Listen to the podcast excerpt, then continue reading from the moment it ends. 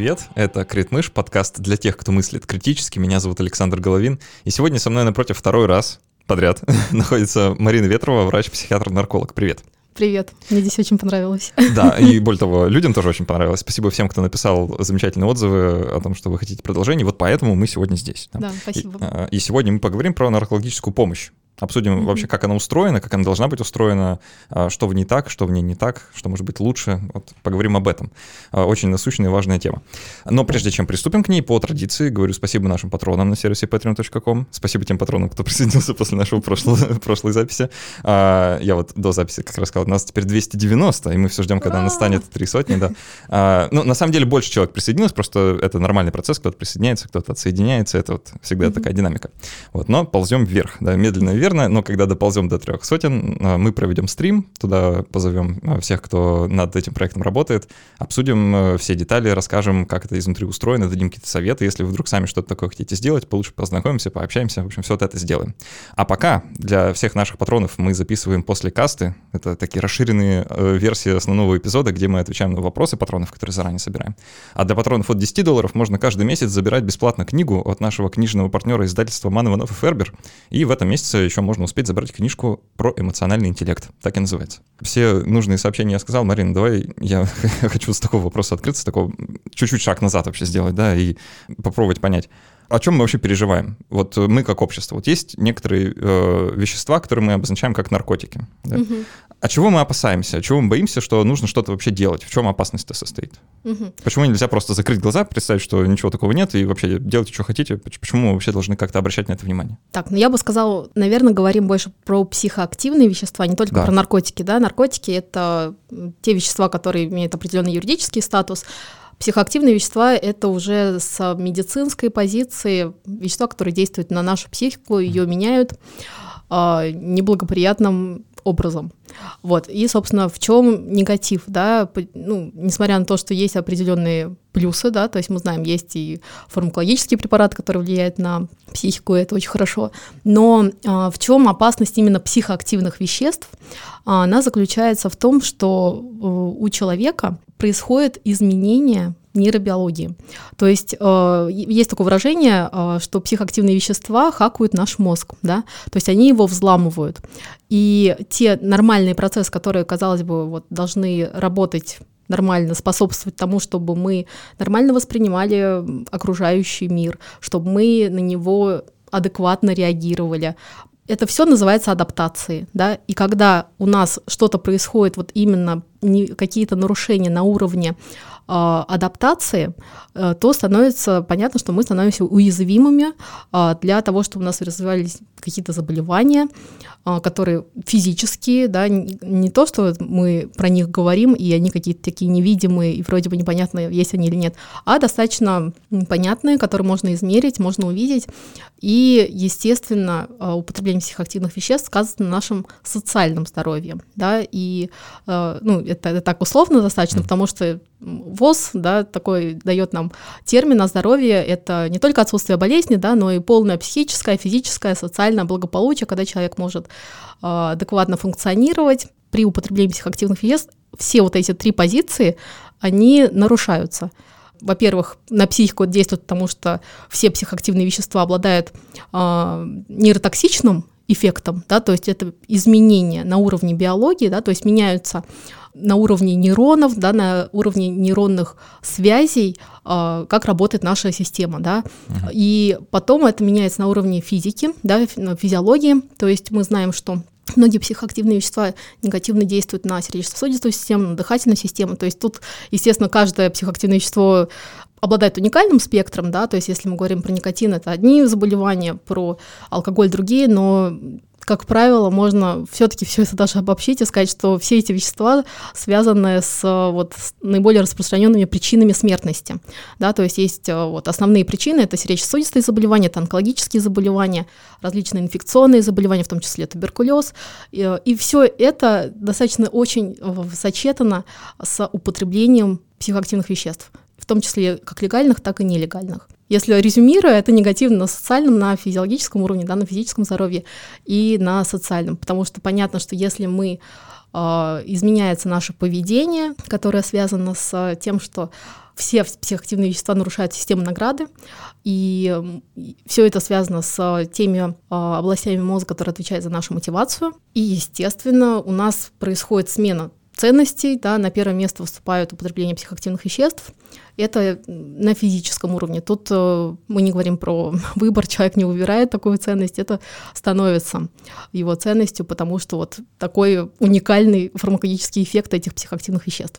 Э, не то, что на самом деле человек становится таким прям только мотивированным к употреблению наркотиков. Дело в том, что у него именно на уровне вот его системы награды, ему мозг говорит, что тебе это нужно, потому что вот без этого ты себя чувствуешь плохо. И если вы спросите э, людей, которые употребляют уже достаточно давно психоактивные вещества, у которых есть уже синдром зависимости, и вы спросите, почему ты употребляешь, то вряд ли кто-то скажет ради кайфа. Потому что кайф, он только вот первые вот эти вот э, дни употребления, да, когда только человек начинает употреблять. Тогда это, да, это кайф, это какие-то вот такие ощущения, да, эйфории. Потом постепенно все это сходит на нет, и человек употребляет не потому, что он хочет испытать кайф, а чтобы почувствовать себя нормальным, потому что вне употребления он, а, ну, скажем так, э, уходит от вот этого нормального состояния, которое было до. На примере никотина, мне кажется, это лучше всего заметно. Понятнее, наверное, всем будет. Да, да, пожалуй, так. Если вы курите, да. если вот э, попробуйте день не покурить, и потом посмотрите на свое состояние. Это, ну, обычно мы всегда вспоминаем, а, чтобы проиллюстрировать да, этот поинт, мы говорим, что это синдром отмены. Да? Есть такое состояние, когда э, на уровне физики вы ощущаете различные симптомы при прекращении или снижении дозы употребляемого психоактивного вещества. И эти симптомы абсолютно разные, там, от соматических каких-то жалоб до психологических тревог, депрессии и так далее. Вот. И поэтому, когда человек такое ощущает, понятно, что нужно... Э, в чем еще да, смысл? Мы об этом тоже говорили в прошлый раз, про похмелья, да, то, что человек, если употребляет психоактивное вещество, все эти симптомы снимаются благополучно. Вот, это как раз говорит о том, что насколько меняется наша вот эта система регуляции. Ты согласишься с такой мыслью, что человек, вот так вот, с большой буквы Ч, да, вот такой э, обобщенный э, человек, он в целом стремится изменять свое сознание? Что это некоторое такое внутреннее, ну, не знаю, стремление и тяга? Угу. Ну, может, даже, вопрос. может, даже не совсем mm-hmm. к человеку это имеет отношение, а вообще в целом к живым существам, да, которые обладают некоторым уровнем сознания. Mm-hmm. Животных это тоже касается. Да? Mm-hmm. Вот почему-то э, подобного рода активность нас привлекает. Думаю, сложно это отрицать и с этим спорить, да? Да, да, я с тобой полностью согласна. А, и тут, э, конечно, мы понимаем, что есть люди, которые там, например, экспериментируют с различными веществами. И более того, скажу, что синдром зависимости развивается не у всех, кто экспериментирует, да. Мы это прекрасно, прекрасно это знаем, да, только, ну да, ну на самом деле у многих, да, сразу такой знак равенства, что если ты употребляешь даже наркотическое вещество, да, которое у нас запрещено, то сразу моментально развивается зависимость. Ну, конечно, это не так, вот, бывают интоксикации, которые там приводят к психозам и действительно госпитализации, но это опять-таки не равно зависимости, да, тут и опять-таки вот многие считают, что если тест мочи на наркотики положительный, что значит человек сразу, да, с проблемой, да, с диагнозом. Тест мочи не является э, тестом для установки диагноза. И э, отвечая на твой вопрос про то, что у человека вот изначально есть такая склонность да, к э, поиску нового, да, новых ощущений и со, расширению там, сознания, да, мы знаем, что кто-то экспериментирует э, там, с такими веществами, как айаваска, да, и ну, так далее. Э, духовных, спиритуальных, таких да. спиритуальных целях. Да, да, да, такие психоделические препараты, это все, ну, действительно есть, но э, кто-то даже использует это для лечения э, синдром зависимости от психоактивных веществ, того же алкоголя. Но на самом деле исследования в этой области достаточно скромны, и их проведение, оно такое, ну, скажем так, не совсем соответствует золотому стандарту проведения клинических исследований, поэтому пока очень-очень рано говорить о том, что это действительно э, польза, хотя вот тот же самый кетамин, да, он у нас запрещен, а в некоторых э, странах его также используют при тяжелых э, депрессиях. Э, вот отвечая на вопрос, что вот человека, у человека есть тяга, да, к чему-то вот э, выйти за рамки, конечно, ну, это есть, да, но опять, это не у всех людей. Э, если мы посмотрим, да, кто вообще прибегает к таким вот э, экспериментам, то мы поймем, что все-таки это не сто процентов все люди, да, конечно, да. есть э, те, кто более тревожен, да, боится, и опять-таки это обосновано, потому что фишка в чем, что ты никогда не знаешь, как на тебя подействуют психоактивные вещества. Тут же нет такого, что вот есть инструкция по психоактивному веществу, все прописано, как оно на тебя э, будет действовать, и этот эффект будет именно у тебя. А, в этом-то вся и проблема, что мы никогда не знаем, как это подействует. И поэт, вот почему, собственно, тот же самый кетамин, его не выписывают и говорят, иди в аптеку, покупай, употребляй. Ну, раньше, и... раньше выписывали. Ну, да, да, да, да. Ну, раньше много чего делали. Да. А, все это делается под контролем врача. И для этого должны быть определенные показания, это должно быть под контролем, под некоторым наблюдением после употребления да, вот этого вещества. То есть это не является каким-то какой-то такой процедурой, что вот всем положено, пожалуйста, вот у всех сразу все будет хорошо в жизни, все проблемы э, решатся, достигнут такого уровня сознания, что э, а, все станет на своей полочке и гармония и так далее. Такое, ну, о таком не приходится говорить, потому что действительно у каждого человека своя нервная система, да, и опять мы вспоминаем про генетику и так далее, так далее, у каждого там были свои определенные травмы, и понятно, что, опять-таки, тот же самый айваска, да, она сопровождается еще множеством всяких ритуалов, да, то есть если бы мы давали только вот это психоактивное вещество и смотрели, да, в лабораторных условиях, что там происходит с людьми, без вот этих всяких обрядов, э, психотерапевтических бесед и так далее, то какой был бы эффект, вообще непонятно, да, поэтому Пока очень-очень рано судить от действительно от терапевтической ну, мы возможности. мало знаем об этом еще. Мы пока очень мало знаем. Это э, есть такое сообщество э, ECNP, это коротко, Европейское сообщество психофармакологии, как сказать, так, clinical, да, клиническая психофармакология. Вот. И там выступал, такой был campfire толка, ну, как, как сказать, такой пикничок у огня с Дэвидом Натом. А, это один из известных, самых известных вот британских ученых, который много написал и много рассказывал про, сравнивал различные психоактивные вещества между собой а, по степени вреда для здоровья, для общества. И ну, на самом деле вот очень рекомендую почитать его труды. Они написаны, некоторые из них написаны достаточно таким очень, я бы сказала, науч-поп языком. Вот. Но я имею в виду, что они достаточно легки к прочтению, и там его картинки, ну, очень-очень такие иллюстративные. Так вот, и он, а, о чем был этот разговор? Разговор о том, что самая большая ошибка э, вот в нашей науке на данный момент то, что у нас запрещены э, ну, не тоже запрещены, а они не очень-то, ну, где-то они не запрещены, но вот конкретно в России запрещены, но он говорил вообще про мир, что мировое научное сообщество как-то очень с опаской относится к исследованию психоделических э, веществ на ментальное здоровье человека. Ну, есть сейчас, да, организации различные, там МЭПС, например, этим занимается, ну, в общем, есть люди, которые э, этим сейчас занимаются, и э, я лично прям в ожидании, за, у меня в Твиттере э, есть Дэвид Нат, и я периодически прям слежу, что он там делает новенького, что опубликовал, потому что это действительно они э, у них задача в том, чтобы ответить на вопрос, а что действительно психоделики делают с нашим психическим здоровьем.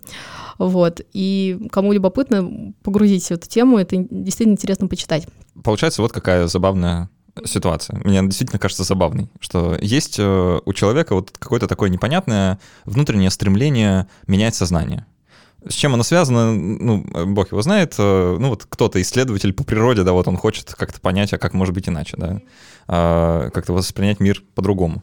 И вот есть э, разного рода химические вещества, которые предоставляют ну, опцию, да. А, так уж вышло, что эти химические вещества сопряжены с некоторым риском, а, как лично для употребляющего человека, а, так и для общества, в котором этот человек находится.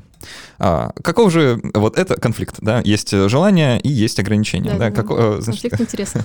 А, к какому решению мы как общество прибегаем? А, как мы с этой проблемой собираемся бороться? -то? Какой у нас план? А, кроме того, что люди употребляют психоактивные вещества для расширения сознания, они употребляют вещества для того, чтобы почувствовать себя хорошо, да.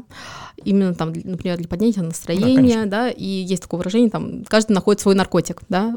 Кому не хватает энергии, там, психостимуляторы, у кого плохое настроение или там проблемы со сном, алкоголь и так далее, так далее. То есть каждый, или, например, тот же самый никотин, да, если там люди а, чувствуют, что так, мне что-то там не собраться, да, надо сконцентрироваться на чем-то и видят, что вот после там никотина у них вот прекрасная работоспособность. Или кофеина. И, или того же самого кофеина, конечно. Поэтому а, мы видим, что очень высокая частота коморбидности психиатрических заболеваний и наркологических заболеваний. Это говорит о том, что э, люди употребляют психоактивные вещества с целью ну, так называемого Лечение. самолечения. Угу. Да.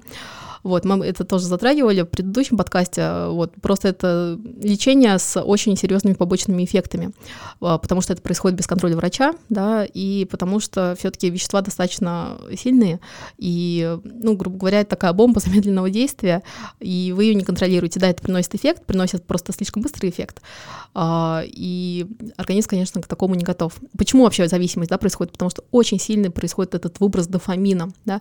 Вот в чем отличие, собственно, вот, ну, если возьмем пример с табаком, почему никотин-заместительная терапия а, работает, да, и, собственно, почему, в чем вообще отличие, вот, хорошо, там, я выкурю сигарету или там пластырь э, наклею, в чем вот э, именно отличие поставки никотина в наш организм? В том, что при пластыре у тебя нет такого прям пика дофамина после того, как ты его наклеил. То есть там постепенно он вырабатывается, то есть поддерживается такая концентрация стабильная, соответственно, нет вот этого состояния, которое приводит к тому, что у тебя ну, развивается к нему зависимость. В а, отличие от жвачек, кстати. Скажу как человек, который ну. избавлялся от никотиновой зависимости с помощью жвачек.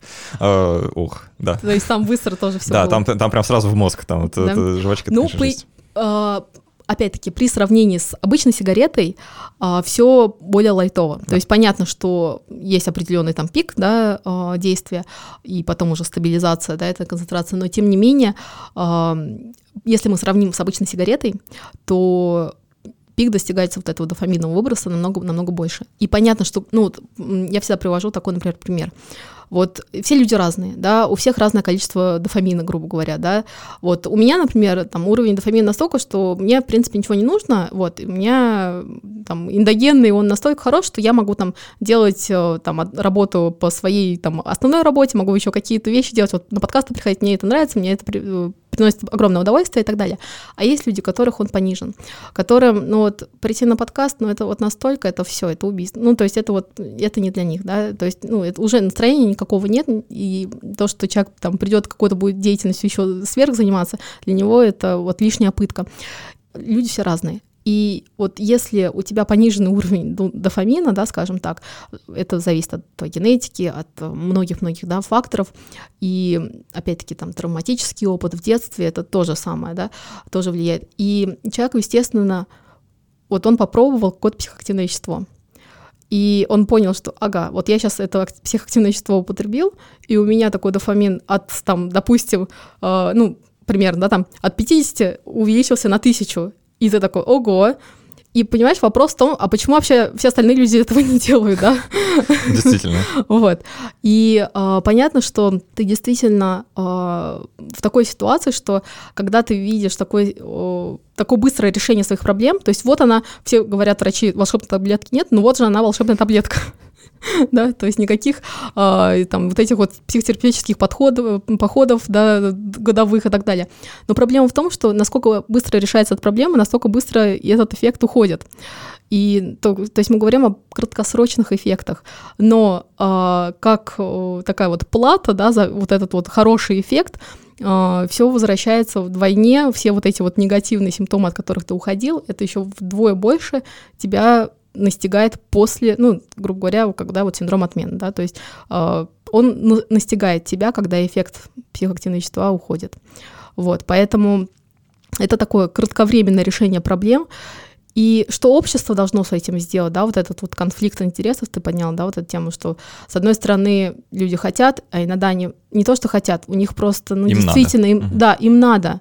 То есть вместо того, чтобы там пойти к психологу, психотерапевту, психиатру, да, и решить свои проблемы там фармакологическими препаратами и и, или психотерапевтическими интервенциями, человек, ну, естественно, проще что? Проще зайти в соседний ларек, то есть у нас э, кабинеты психотерапевтов не на каждом углу, как ароматный мир, поэтому, да.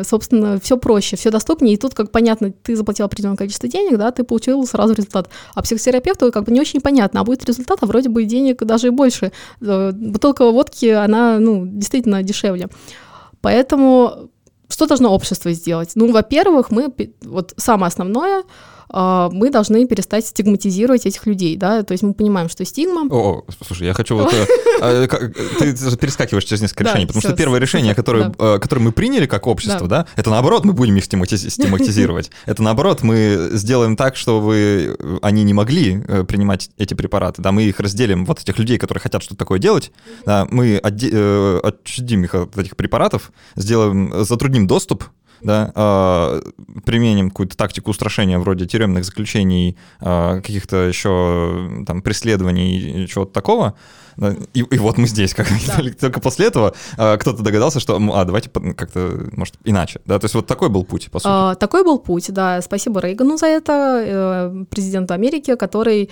а, объявил э, war on drugs, да, это достаточно уже, в России это уже популярный термин, да, война с наркотиками, а, то, что вот у нас есть проблема, и решить ее можно только путем... Это 70 э, какой, 76-й, 78 а я вот не помню. Ну, в общем, 80-е. Да, да, да, да. Вот, ну, есть такое, тоже как-то услышал от своего одного ментора, что Россия и США — это братья, разделенные при рождении. Мы прям повторяем э, судьбу. Вот, и буквально вчера была на конференции, где услышала, что, кажется, нас ждет и опиоидный кризис, который сейчас в Америке. А, в общем, проблема опиоидов в России опять, видимо, с новой силой а, прибудет. Но, тем не менее. А, в общем, действительно, война с наркотиками, она была, есть, и сейчас она в определенных формах существует. И в России, пожалуй, в связи с тем, что у нас считается, что лечение наркологического заболевания цель да, нарколога любого – это достижение ремиссии, то есть это полный отказ от употребления психоактивных веществ. А, да, да. А, ну, абстинент... То, то есть мы подразумеваем, что единственный а, нормальный, приемлемый для нас как общество э, вариант исхода заболевания угу. это э, полное прекращение применения этого препарата человеком. Да. Никаких да. исключений. Ну, вообще в мире существует два подхода. Вот первый, про который ты сейчас рассказал, а второй подход — это снижение вреда, да, снижение рискованного поведения, потребления для того, чтобы оказывать помощь человеку там, где он есть, а не там, где мы хотим, чтобы он был. Да, то есть вот наша отечественная да, наркология, она направлена на то, чтобы мы хотим, чтобы человек был вот там, вот среди тех людей, которые э, не употребляют, который э, социально ответственный, делает свою работу хорошо, и в семье у него все хорошо, создает, э, как сказать, ячейку общества, да, то есть вот, ну, понятно, что э, государству выгоднее такое, чем э, больной человек, да, вообще болезнь это для государства финансово не, не самое выгодное предприятие, потому что от здорового и продуктивного человека больше пользы. Ну, да? Здоровые и продуктивные работают, что-то делают, а больных надо лечить. Когда. Ну да, да, да, да. Очевидно. Вот, все очевидно. И поэтому, конечно, путь такой, что давайте-ка просто оградим, да, и объявляем войну этим пациентам, да, и суть действительно в том, что объявляется война пациентам, а не, собственно, наркотикам, не алкоголю. Но если вы считаете, что неприемлемо быть алкоголиком, так запретите алкоголь, да, и так же, как вы запретили наркотики, или и опять-таки, при запрете наркотиков мы знаем, что гидро вполне существует, и никуда не делись, никуда не дел, да, то есть люди употребляют Почему наркотики. у нас, да, на бумаге все это запрещено, да, но по сути это же не запрещено, вот, но при этом объявляется война не вот людям, которые продают да, наркотики, а люди, которые их употребляют. И, конечно, это большая проблема, потому что пациент, когда он чувствует, что его наказывают, ну, насколько высоки шансы, что он придет за помощью, если э, система э, да, построена так, что тебя, скорее всего, накажут. Тебя поставят на учет, отберут различные там права. Э, вот меня, кстати, ну, тоже такая предмет для дискуссии. А, у нас э, есть такая мера, да, что если тебя ставят на учет наркологу, да, соответственно, ты не можешь получить водительские права, откуда-то тебя могут уволить и так далее. С одной стороны, в этом есть определенная логика, да, то есть, ну, хотел бы ты, чтобы тебя лечил хирург с алкоголизмом, да, и так далее. Но ну, резонно, да, что... Сейчас задумался, знаю ли я хоть одного хирурга, который без алкоголизма, да? Да, да. Вот, а, и мне всегда вспоминается одно исследование, я потом тоже скину ссылку, можно добавить это. А, есть исследование, которое показывает, кто попадает в ДТП. И было очень интересно, что в ДТП попадают, ну вот, по пропорциям люди, ну, и смотрели связь с алкоголем, и попадают в ДТП люди, которые употребляют алкоголь но там не обязательно есть диагноз. И смысл ну, ДТП в том, что человек в состоянии опьянения, он садится за руль, и у него там теряется координация, да, скорость реакции и так далее, и поэтому он попадает в ДТП, а не потому, что у него есть диагноз синдром зависимости. Мы понимаем, что диагноз синдром зависимости — это хроническое заболевание с своими взлетами и падениями, да, со своей ремиссией и рецидивами. Я знаю лично, да, людей, которые работают водителями, делают это хорошо, прекрасно, но они ну, так вот по сути, да, у них диагноз, но они никогда не, не идут к врачу, они не, наблю, не наблюдаются, они не получают никакой помощи. И, но при этом у них там есть св- свое правило, да, свой кодекс чести, да, никогда не сажусь э, за рулем в состоянии опьянения, чего у многих людей, у которых синдром зависимости нет, такого барьера нет. И они, ну, а что такого, я-то выпил всего. И мы это видим повсеместно, просто посмотрите, да, статистику ДТП в России, она достаточно печальна. И у нас ну, действительно другая проблема, которая, по сути, является отражением проблемы употребления алкоголя, не алкоголизма. Ну, с алкоголизмом, конечно, тоже проблема есть, но тем не менее. У нас очень высоко именно употребление алкоголя, да, несмотря на положительный да, отчет ВОЗа, который был опубликован в 2019 году.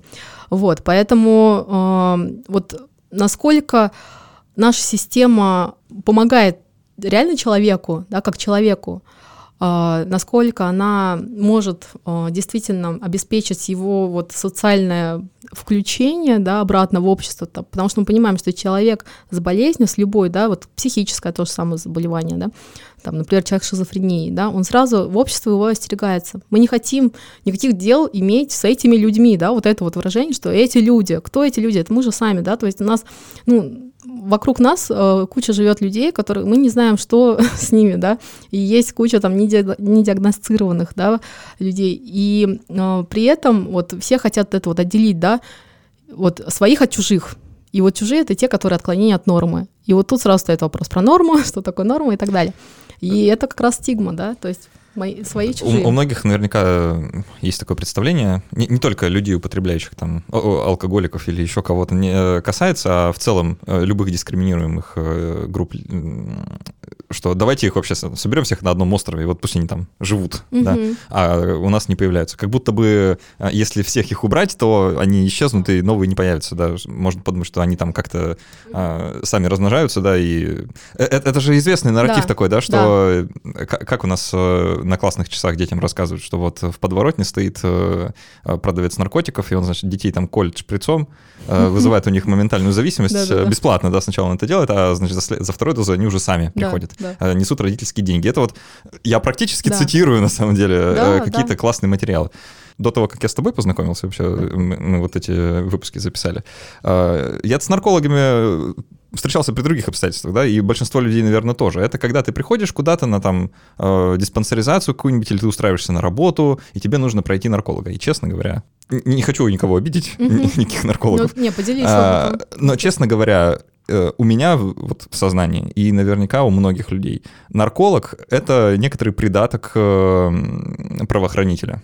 Угу. Да, что нарколог — это некоторое продолжение э, тюремной системы, по сути, даже. Да. То есть он там нужен не для того, чтобы мне помочь в случае проблем, а он там нужен для того, чтобы написать на меня заявление, условно говоря, да, или выступить свидетелем в суде, или э, ну, каким-то образом осложнить мне жизнь. То есть э, человек у которого даже, возможно, была бы проблема, и он хотел бы с ней обратиться к наркологу, он понимает, э, я, я да. совершенно точно понимаю, да, что если я вот с такой проблемой приду, то меня ждет ничего хорошего. А, как да. так получилось-то? Ну, ты сейчас описал то, что действительно происходит в нашей жизни, почему мы ну, действительно так мало видим людей, которые обращаются в наркологические государственные структуры, и это же причина, почему люди идут в частные наркологические службы. Вот, потому что там они получают анонимно, они под вымышленными именами и так далее. Да? Это все не от того, что у них много денег, и на десятую госпитализацию у них есть эти деньги, да, чтобы заплатить они туда идут для того, чтобы сохранить анонимность. И, конечно, это большая-большая проблема, потому что семьи теряют деньги, достаточно много денег, помощи так они не получают, да, потому что все заканчивается на этапе детокса, как правило, да, мало кто проходит реабилитацию, и, естественно, э, все это приводит к тому, что ну, наша, да, структура государственной, по, по, идее, да, государственные наркологические службы, они видят пациентов, которые, ну, грубо говоря, такие, типа, нечего терять, да, то есть уже все о них знают, они в принципе, уже с таким стаби- ну, достаточно большим стажем употребления, и они уже поступают несколько раз. Наверняка они сотрудничают с правоохранительными органами сами. Ну, это тоже распространенная практика. В том числе, да, да, да. Вот, и очень большой слой, то есть, ну, это когда верхушка айсберга, то есть очень большой э, слой населения, которому действительно то есть, по сути, невидимая проблема помочь. такая, да? Конечно, конечно. Поэтому э, очень, конечно, интересно понять, вот э, в частных клиниках, например, да, сколько там вообще людей проходят, да, и насколько действительно, вот, ну, мне кажется, вот вопрос на ответ на этот вопрос позволит нам сказать, а насколько распространена проблема. Но если вы откроете любой да, наркологический отчет, мы там видим только какие-то государственные структуры, да, отчет от каких-то государственных органов, и конечно, мы не очень понимаем вообще, что там происходит в частных, да, и, ну, а, никто там научную работу обычно не делает, да, как правило. И поэтому мы точно сказать цифру, сколько у нас болеет пациентов, мы не можем. Ну, вообще, моя идея заключается в том, что э, частные клиники должны э, сотрудничать с различными там некоммерческими организациями, которые предоставляют различные там, услуги реабилитационные, в том числе там социальная работа и так далее, потому что социальная работа это очень важный компонент. И вот равные консультанты, которые помогают, которые помогают пациентам вот ориентироваться в нашей да, государственной той же самой системе, потому что у многих же проблемы там и жильем и так далее, и нужно там восстановить паспорт и так далее. И социальный работник а, очень-очень полезен в этом плане. Ну, врач не будет да, решать эти проблемы. А чтобы человеку опять в общество вернуться, нужно решить всякие вот такие вот легальные вещи. И поэтому э, встает вопрос, кто этим будет заниматься. Сам пациент, он, ну, действительно, он настолько не осведомлен, как вообще, что делать, и да, ты даже просто вот самого себя, да, вспомни, ты э, каждый раз, там, я себя вспоминаю каждый раз, когда тебе там нужна какая-нибудь там справка, еще что-то, какие-то вот решить вот такие вещи, да тот же сам паспорт, да, то есть, ну, ты должен там зарегистрироваться на каких-то гос... Ну, то есть система вроде бы поставлена так, что ты это можешь делать, да, сейчас все лучше и лучше, да, то есть там мое время вообще не было никаких госуслуг, и все было на бумажках, да, то есть сейчас уже попроще, там, я записываюсь к врачу через онлайн, прям супер. Раньше такого не было, и, но тем не менее, да, мы понимаем, что это люди, у которых они, это пациенты, и сами они не справятся, да, им нужна некая помощь. И эта помощь не от врача, и когда вот я помню, что в самом начале говорили, что идет по всем фронтам, да, по физическому здоровью, по психическому и по социальному. И вот чтобы как раз-таки вот этот социальный аспект э, как-то его тоже удовлетворить, да, вот эти вот потребности социальных каких-то проблем э, у пациента, обязательно нужны, чтобы не только врачи оказывали помощь, э, но еще и социальные работники. А у нас, к сожалению, ты действительно это прав, что э, ФСИН, да, и наркологические диспансеры, ну, это действительно... Коллеги. Кол- они коллеги, да, и сами наркологи, я тебя уверяю, что они не в восторге от этого, и а, потому что мы врачи, мы хотим лечить, мы хотим, мы, мы хотим помогать людям, мы не хотим контролировать их. И опять-таки, а, вот, например, да, когда ты говоришь, что, что так, пойдем-ка сдадим анализ мочи на наркотики. И это не для того, чтобы тебя поймать, да, не для того, чтобы сказать, ай-яй-яй, так, я тебя поймал, сейчас я тебя сдам, а для того, чтобы ты сдаешь, ну, чтобы наоборот, увидеть там, окей, ну, ты, именно так. Да, что, чтобы понять, ну, на какой сейчас стадии человек, да, чтобы адекватно помочь ему, да, потому что если у человека отрицательный анализ, да, то есть ты понятно, что куда ты его дальше направишь, какую помощь ему там нужно, вот. Если у него положительный, то, соответственно, там нужно уже там какие-то госпитализации и так далее, то есть уже другой, это как, э, ну, важно для врачебного решения, а это, получается, важно для в силу. Да? Для юридического какого-то решения, причем не проблемы пациента, а проблемы оперативника, который хочет э, там как-то побольше дел закрыть. Вот про вот эти вот два подхода, да, полный отказ или снижение вреда, что э, когда вот мне говорят, что ну, как э, ты относишься там к различным способам лечения зависимости, там всякие там заместительные терапии и так далее, и э, я всегда отвечаю, что вот если бы вы мне сейчас прям сказали, что так сделаем, что у нас не будет наркотиков совершенно, да, то тогда, конечно, я за вот, вот этот способ, что у нас полный отказ и так далее. Но пока у нас будет любые... Ну, просто у нас невозможно... Вот если мы не можем представить мир, в котором нет наркотиков, да, ну, такого сейчас ну, такого невозможно мира никогда представить. Не было, да. да, да. Почему он должен возникнуть? И, ну, то есть, это что, нужно все вот эти вот маковые поля сейчас взорвать? Ну, то есть, я не знаю, что должно произойти, чтобы действительно наркотиков просто не было. Вот, вот так решается проблема, то есть, это решается на корню. Все остальное, с чем мы имеем дело, это следствие. А, вот, поэтому, когда мы что-то делаем со следствием, это не устраняет его причину. И это как, ну, получается такой сизифов, сизифов труд, да, когда ты вроде бы делаешь много всего, да, то есть там и туда тратишь деньги, и на пациентов, там, и на медицинскую помощь и так далее, но все равно проблема остается. И она остается не потому, что люди такие плохие. У нас есть наркотики, у нас есть к ним доступ. И потому что у психоактивных веществ есть такое свойство хакать наш мозг, эта проблема будет. В моем представлении а, человечеству придется научиться как-то с ними сосуществовать, с этими веществами, mm-hmm. так или иначе, потому что избавиться от них явно невозможно, потому что это там второй или третий по прибыльности бизнес вообще на планете Земля. Э, где такие деньги, там ну, такие интересы завязаны, что, ага, представляю себе, сейчас все дружное человечество берется за, там, не знаю, а, мотыги, да. лопаты и начинает выкорчевывать все э, соответствующие растения во всех частях света. Ну, не будет такого никогда. Да. Вот ты сейчас, э, это первый шаг признание проблемы. Да, да. Действительно. То есть э, второй шаг, э, судя по всему, должен заключаться в том, чтобы понять, а как э, с этой проблемой жить, да, как минимизировать вред, который эта проблема приносит. И там мне вот из этих двух подходов мне больше понятно harm reduction, да, про снижение вреда. Мне это кажется ну, не знаю, не сказать перспективнее, а реалистичнее, что ли, да? Да, да. И так и... Человечнее во многом. Да-да-да. Про harm reduction так и говорят, да, то есть мы оказываем помощь человеку там, где он есть сейчас, не там, где мы хотим, чтобы он был. И это прям, это такой слоган вот этих harm reduction программ, потому что очень, э, ну, мы, мы когда говорим про пациентов, да, мы должны понимать, что э, если мы говорим про какие-то условия, то есть вот ты, вот если не будешь употреблять, тогда вот мы тебе там на какую-то программу там ты сможешь. То есть мы вот эти вот условия, да, пациенту говорим, и понятно, что пойдет он на эти условия согласиться или нет, это уже большой вопрос. И опять-таки, насколько здесь про выбор, да, вот этот вопрос, и да, насколько это выбор действительно человека. Люди разные.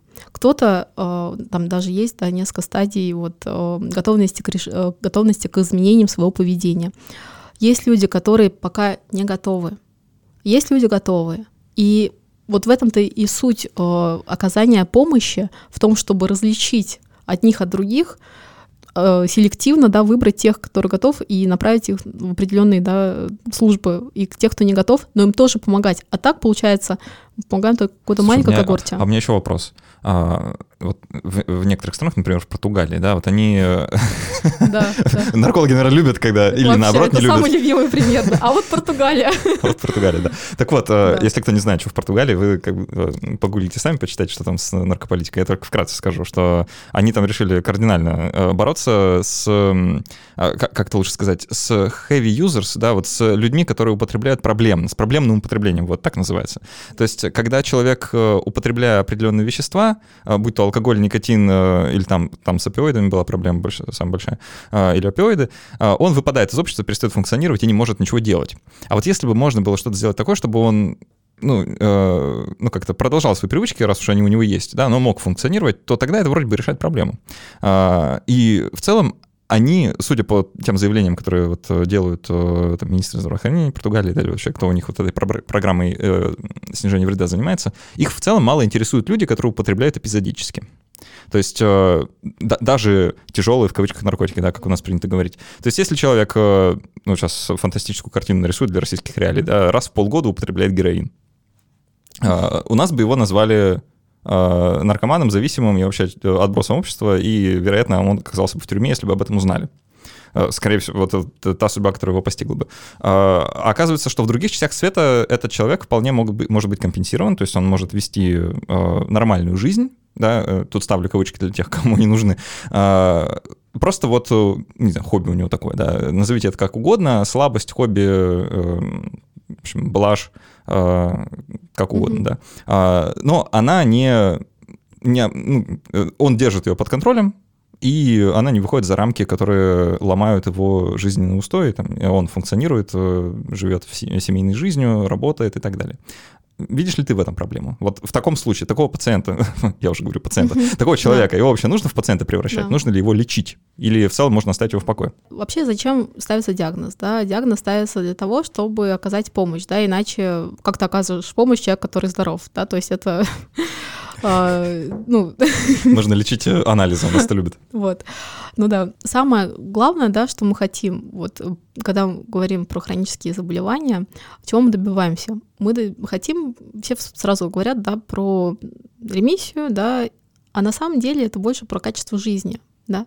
А качество жизни, оно складывается из самого самочувствия да, человека, насколько он удовлетворен вообще своим положением на данный момент, и, соответственно, социальными различными факторами, да, то есть насколько там в его семье все окей, и работу он делает и так далее. Поэтому, ну, наверное, все-таки социальный фактор, он у нас, кстати, опять-таки, возвращаясь к МКБ, да, вот э, синдром зависимости у нас э, там не включается про социальные именно проблемы, а вот DSM-5 как раз-таки там говорится о том, что вот если у тебя употребление, которое ведет именно к социальным каким-то негативным последствиям, это вот как один из критериев.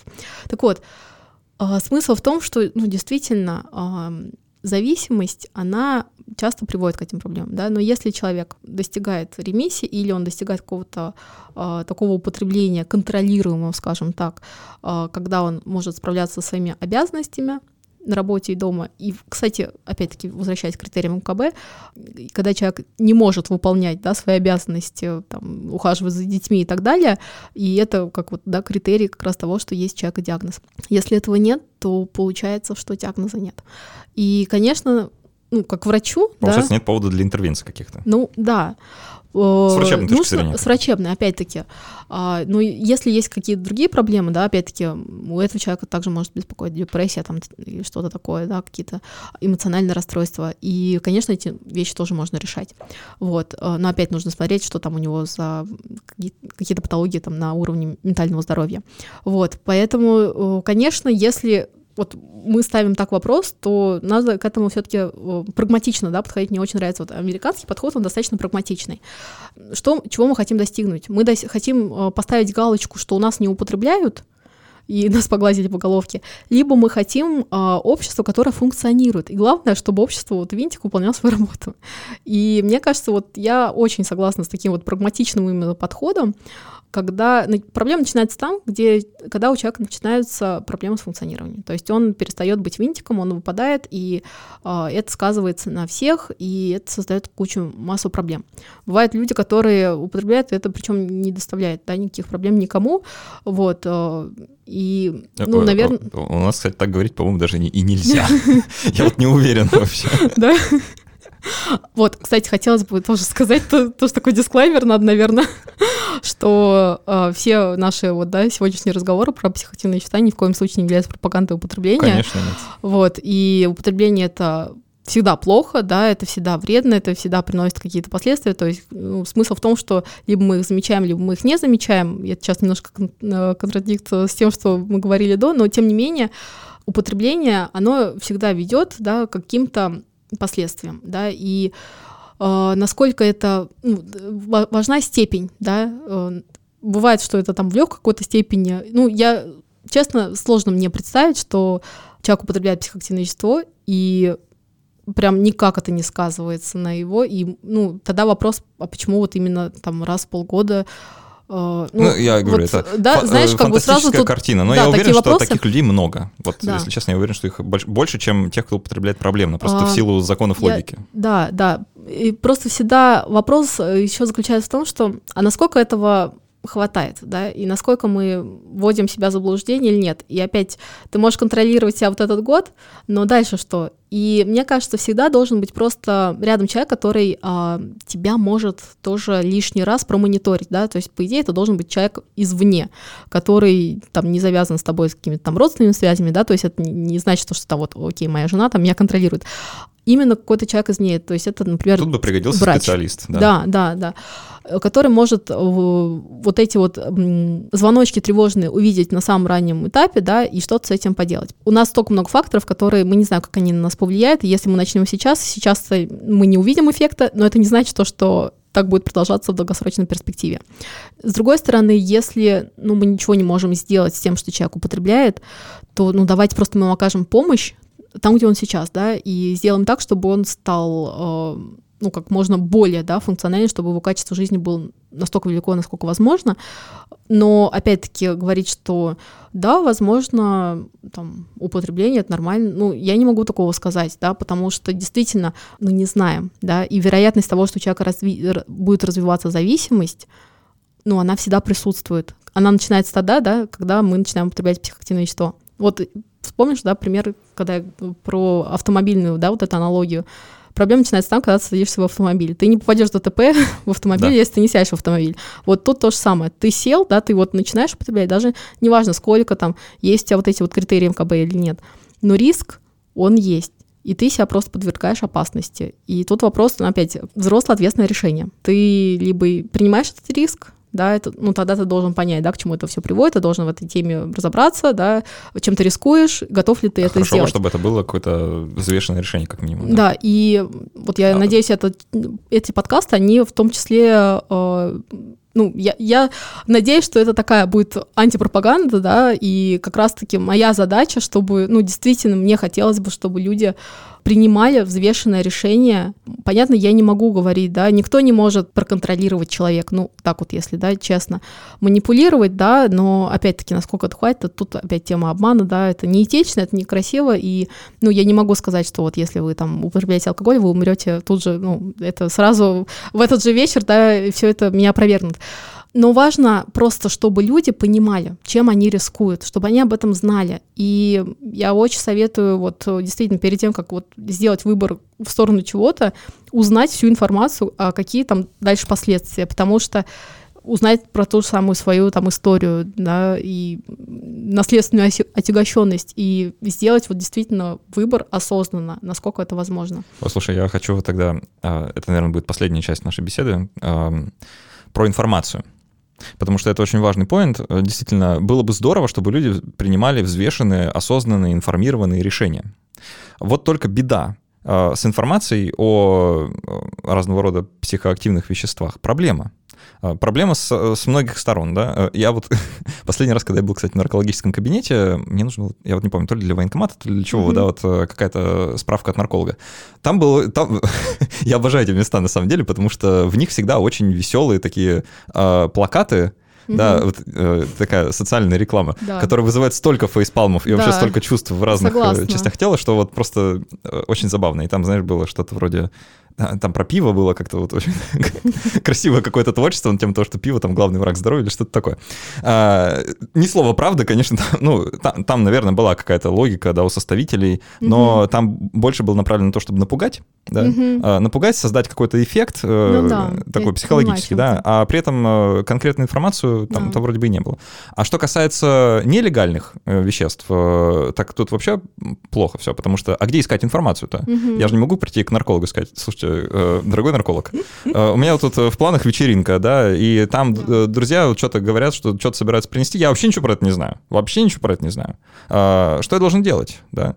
А, просто скажи нет, мы знаем, что это не работает. Ну люди все-таки сложнее, чем это. А, как, как вот быть в этой ситуации, как искать инфу? Ты знаешь, вот мы затрагивали эту тоже тему. Хорошо, что ты мне задал этот вопрос. Я очень рада, что я все-таки выскажу вот эту мысль. Я когда была вот стажировки в Америке, у меня было одно э, занятие, где одним из домашних заданий было посещение анонимных алкоголиков, анонимных наркоманов и так далее. Вот, ну какое-то вот это вот э, само, группа самопомощи, самовзаимопомощи. И мне нужно было написать свой рефлекшн на этот счет, да, что вообще там было, что я увидела, для себя какие э, поинты, да, взяла.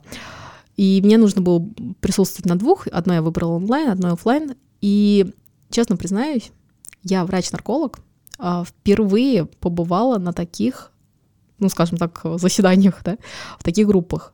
И я ушла, вот, честно говоря, э, даже могу сказать, что вот первый вот этот, который был офлайн, Я пришла, у меня, ну, самой было такое настроение, честно говоря, не очень, там какая-то была у меня э, какой-то конфликт с э, знакомой, и, ну, я, честно, такая шла в немножко в напряженном настроении, и погода была вообще ужасная, и я думала, господи, не хочу вообще никуда идти, и зачем я вообще это домашнее задание, я вообще могу это не делать. Э, ну, в общем, я, я просто там была как слушатель, да, это не было прям моим обязательным, я напросилась на этот курс, и после того, как я вышла, я вышла с такой улыбкой оттуда, и у меня было столько вообще драйва, и, я просто, я поняла, почему люди в такую ужасную погоду, там был вот, ну, реально снег выпал, э, причем вот за один день, и прям очень много.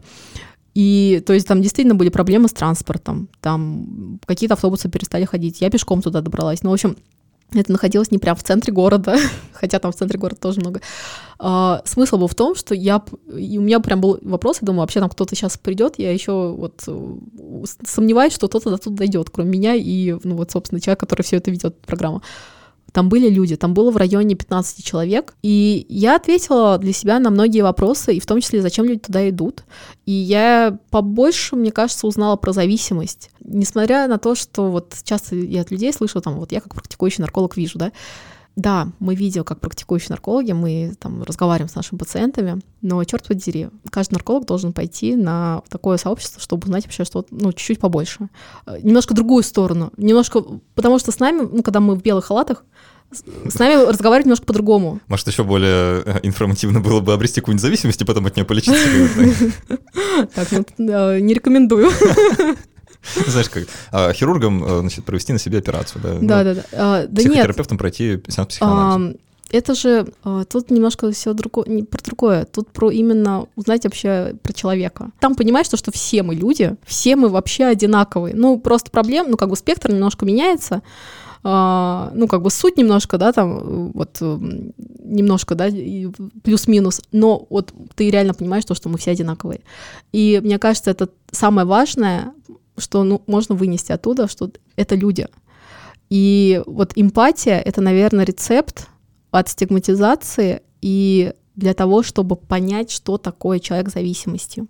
Поэтому, если вы хотите, я понимаю, что у нас действительно с информацией, э, ну, есть определенные, да, там проблемы, но, опять-таки, кто ищет, тот всегда найдет, есть и много англоязычных сайтов, где вся информация тоже предоставлена достаточно в таком хорошем ключе, тоже могу поделиться, потом ссылки эти вставишь. Мне кажется, вот если меня спросить, э, как мне вообще узнать про зависимости, про алкоголизм и так далее, вот, или вообще да просто про алкоголь, наркотики, да. Ну, буквально про механизм действия. Я бы, бы, я бы, э, да даже, ну, механизм действия, ну, что узнаешь ты, ну, не, не знаю, насколько это прям супер важно. А, мне кажется, что ва- важнее увидеть людей, которые через это прошли. Mm. И которым вот готовы поделиться открыто этим опытом. А в обществах вот именно анонимных, да, э, наркоманов, алкоголиков, я так вот называю, каждый раз. Я, я понимаю, что вот даже, по, по идее, видишь, даже вот эти вот общества так названы, да, что в них плохого?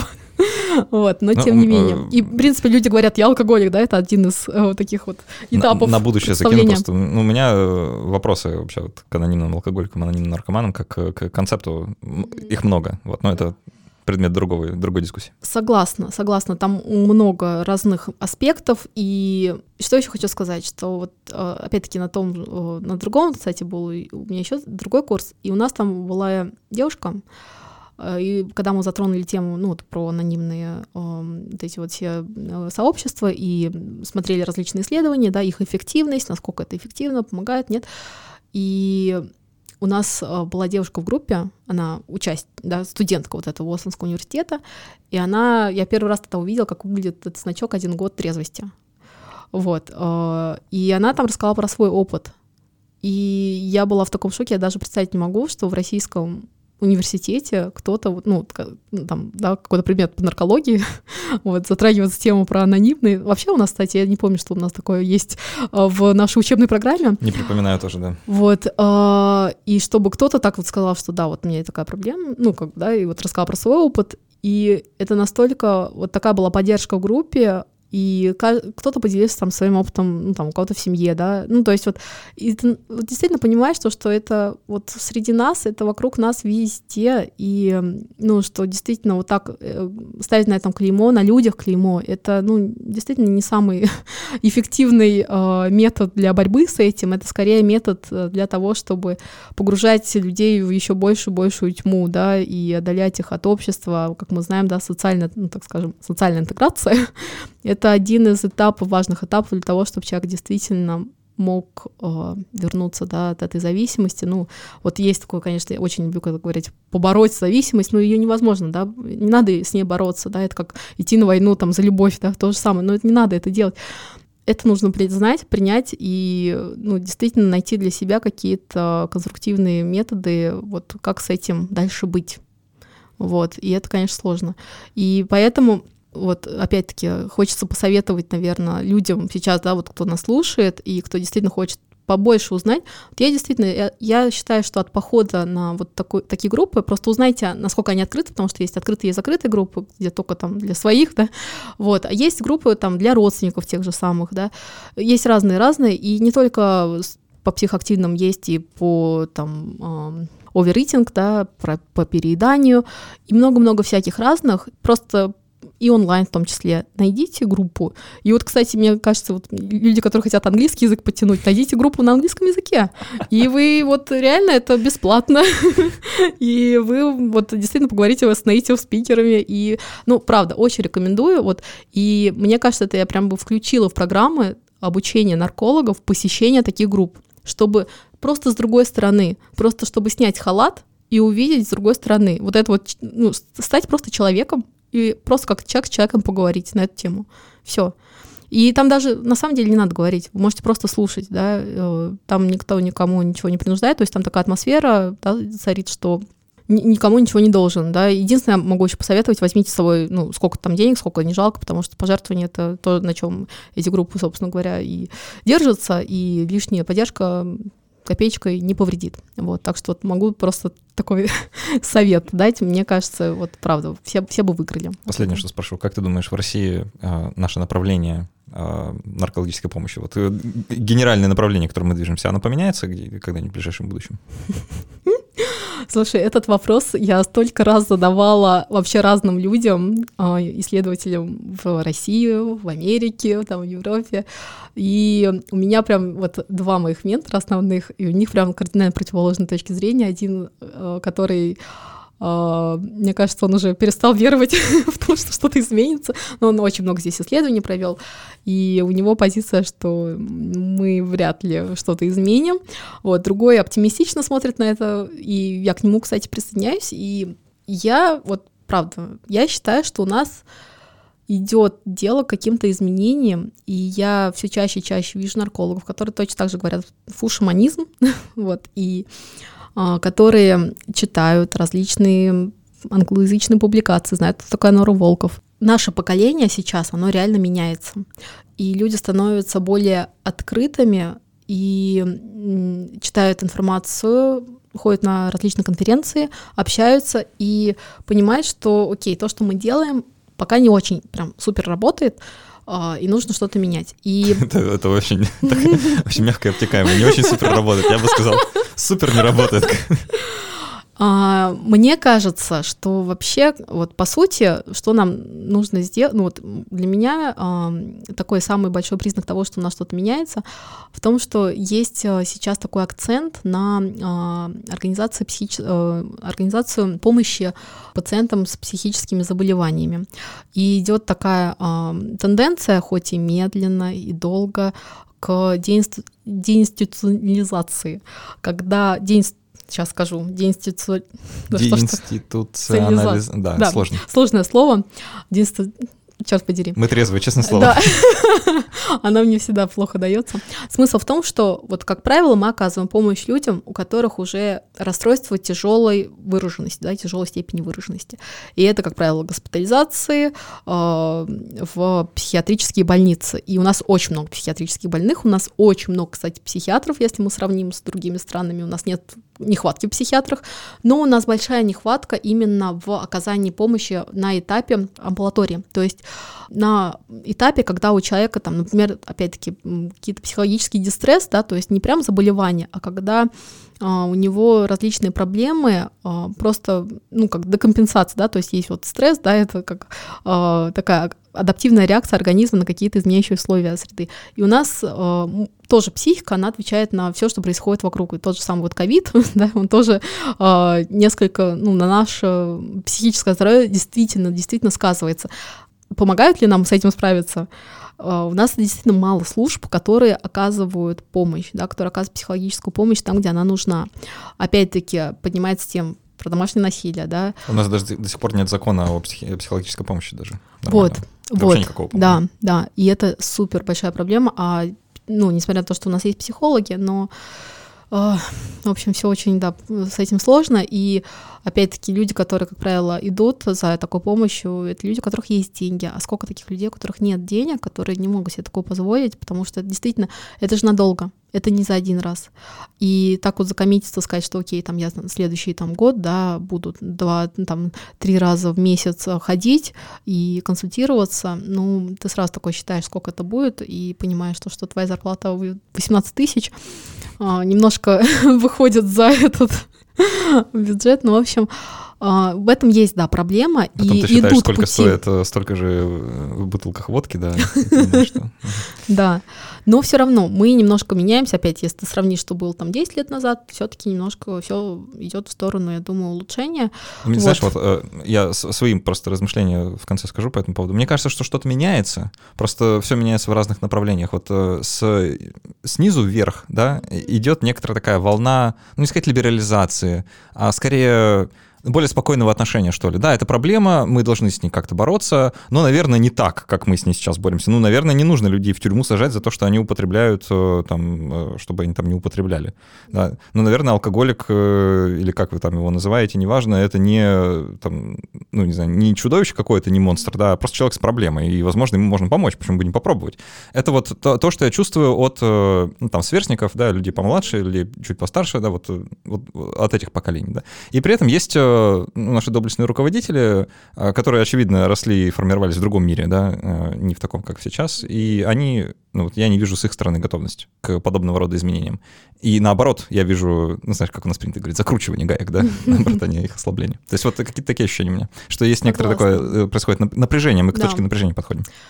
Я могу согласна с тобой, могу только добавить, что что меня радует, что у нас все больше становится некоммерческих организаций, которые действительно делают то, что должно, по идее, делать государство, но, ну, в общем, это про то, кто и кто, кто должен на первом быть месте по оказанию помощи и вот этот вот такая э, как раз-таки парадокс. Э, помощь есть там, где, наверное, ну, я бы не сказала, что в Петербурге там меньше людей нуждающихся, но есть люди, которые, ну, совсем ничего нет. То есть здесь уже хоть что-то есть, да, какая-то система.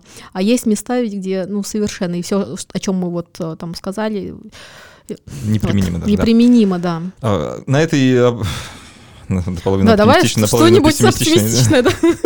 Я думаю, что мы с этим оставим слушателей подумать э, вообще, э, осмыслить происходящее, подумать о том, что происходит вокруг в вашем городе, а, подумать о том, что можно вообще как-то изменить и что можно сделать, узнать информацию об этом. Ссылочки на какие-то интересные материалы мы приложим.